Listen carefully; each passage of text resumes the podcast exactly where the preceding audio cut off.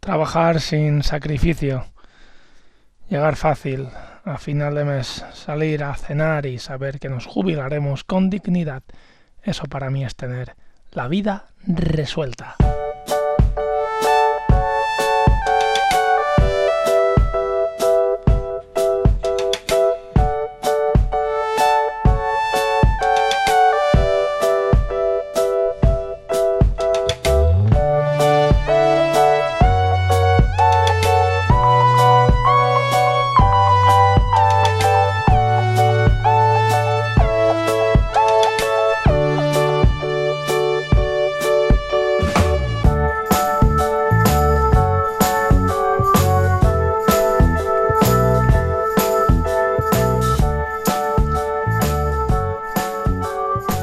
Bienvenidos a este maravilloso jueves y a este capítulo 9 sobre... a mí me encanta. Termino el programa diciendo: no sois responsables de la cara que tenéis, pero sí de la cara que ponéis. Bueno, yo el primero, evidentemente, sobre responsabilidad, este 9 capítulo. ¿Por qué digo que me gusta? Porque el día que yo descubrí esto, la verdad, me cambió bastante la vida. Fue, de hecho, a raíz de una conferencia de Tony Nadal, en una charla TED que puedo dejar, o dejo en las notas del programa.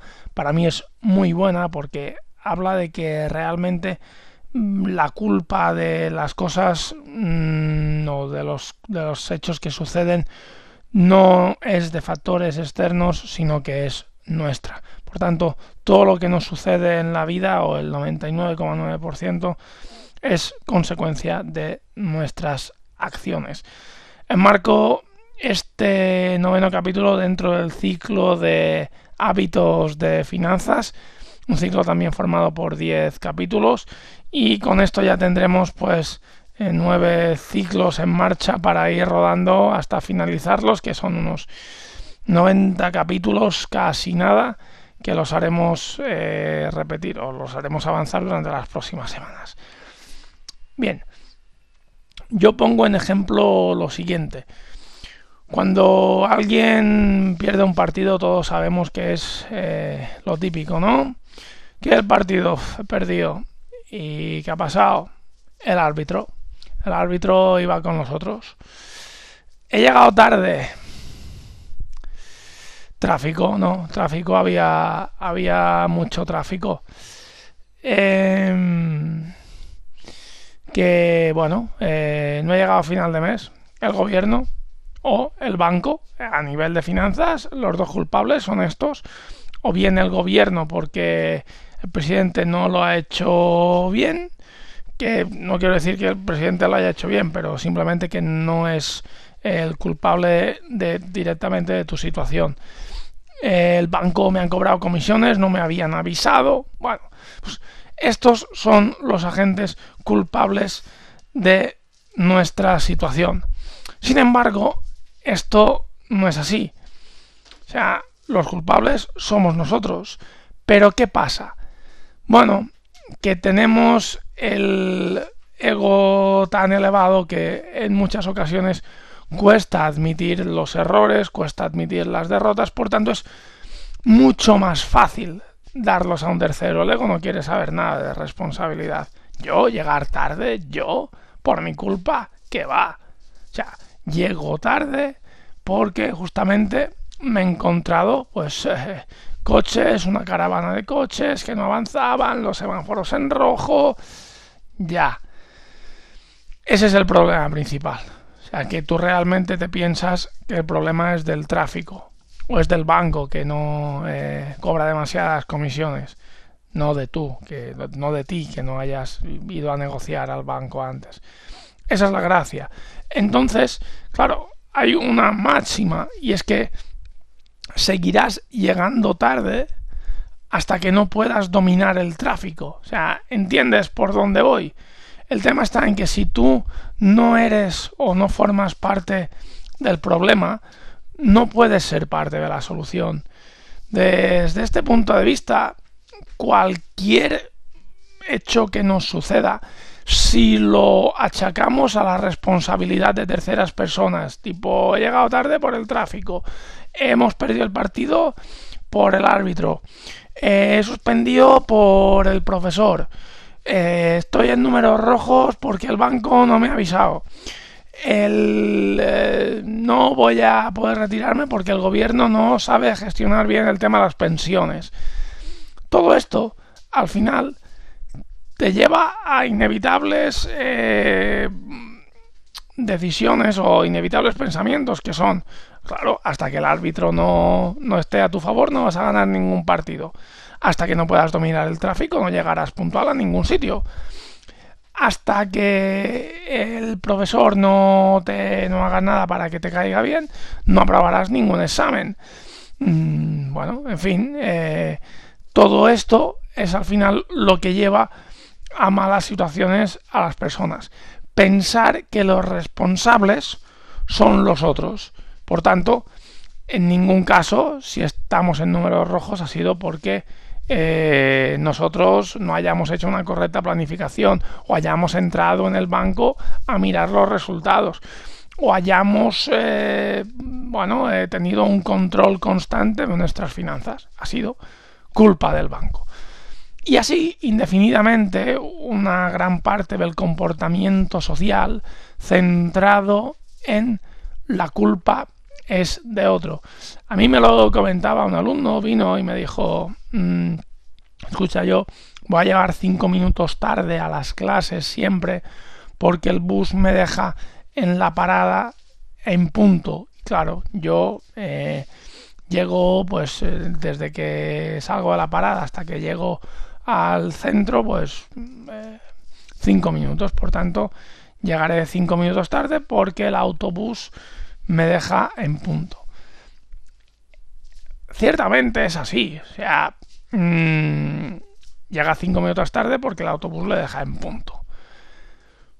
¿Cuál es la respuesta de responsabilidad? La respuesta verdadera. La respuesta no es esa. La respuesta es: llego tarde 5 minutos porque prefiero que el bus de y media me deje allí a no tener que coger el bus anterior y tirarme una hora de brazos cruzados sin saber qué hacer a la entrada del instituto, que es completamente legítimo. O sea, si quieres llegar 5 minutos tarde, por ese motivo, por mí no hay problema. Pero que no achaques la culpa al autobús que llega, sino dices, escucha, el bus que llega puntual me hace estar aquí 55 minutos antes.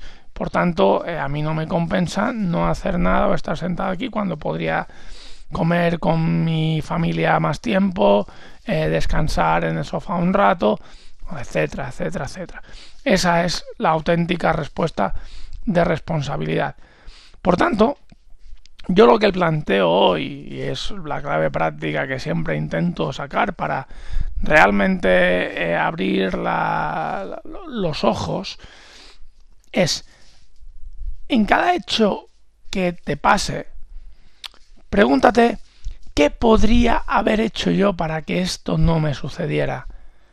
Y créeme, te darás cuenta de que en muchísimas ocasiones, siempre, siempre, siempre o casi siempre, podrías haber hecho algo. Siempre. Entonces, claro, desde el momento en que tú dejas de pensar que el responsable es el otro, empiezas a actuar. No sé si gente a la sala habéis visto una película que se llama Viven. Cuenta la historia de un equipo de rugby uruguayo que cruzaba la cordillera de los Andes en un momento determinado, tiene un accidente y sobreviven bastantes de ellos. Y con una radio que tenían van escuchando las noticias y bueno, iban pasando los días, nos vendrán a rescatar, nos vendrán a rescatar, nos vendrán a rescatar. Entonces, en un momento determinado oyen por la radio: se suspende la búsqueda y el rescate de los jugadores de rugby que volaban por la cordillera de los Andes. Entonces, muchos de ellos se derrumban, se tiran al suelo, porque evidentemente forman a estar parte de los olvidados por la sociedad, excepto uno que dice: es la mejor noticia que nos podían dar. ¿Por qué? Porque a partir de ese momento dependían de ellos. O sea, hasta ese momento habían estado esperando a que pasara un avión, a que viniera un helicóptero, a que fuera una expedición a por ellos, y estaban tumbados todos en el fuselaje del avión esperando a la aparición de alguien. Desde el momento en que tú empiezas a pensar que tal vez puede ser que no venga nadie a buscarte, que a lo mejor el gobierno no va a tener pensiones para todos, que a lo mejor si te han cobrado comisiones es porque no has estado encima de tus cuentas bancarias constantemente o no has negociado bien con el banco. Desde ese momento te clavan demasiados impuestos es porque no has calculado bien tu IRPF, etcétera, etcétera, etcétera. Desde ese momento tú empiezas a ver la vida desde otra perspectiva y dices: ¿qué podría haber hecho yo para que esto no sucediera así? Por tanto, clave práctica de hoy: siempre que suceda algo, pensad qué podríais haber hecho para que no hubiera sucedido. Porque esto, en las finanzas, es fundamental. Dejar la responsabilidad y el control de nuestros gastos a entidades estatales o a entidades bancarias es una auténtica temeridad, así como en otros aspectos de la vida. Nada más. Pensad en ello. O sea, cambia muchísimo la vida.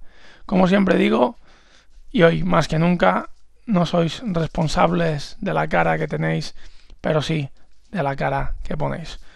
Un abrazo y nos vemos mañana.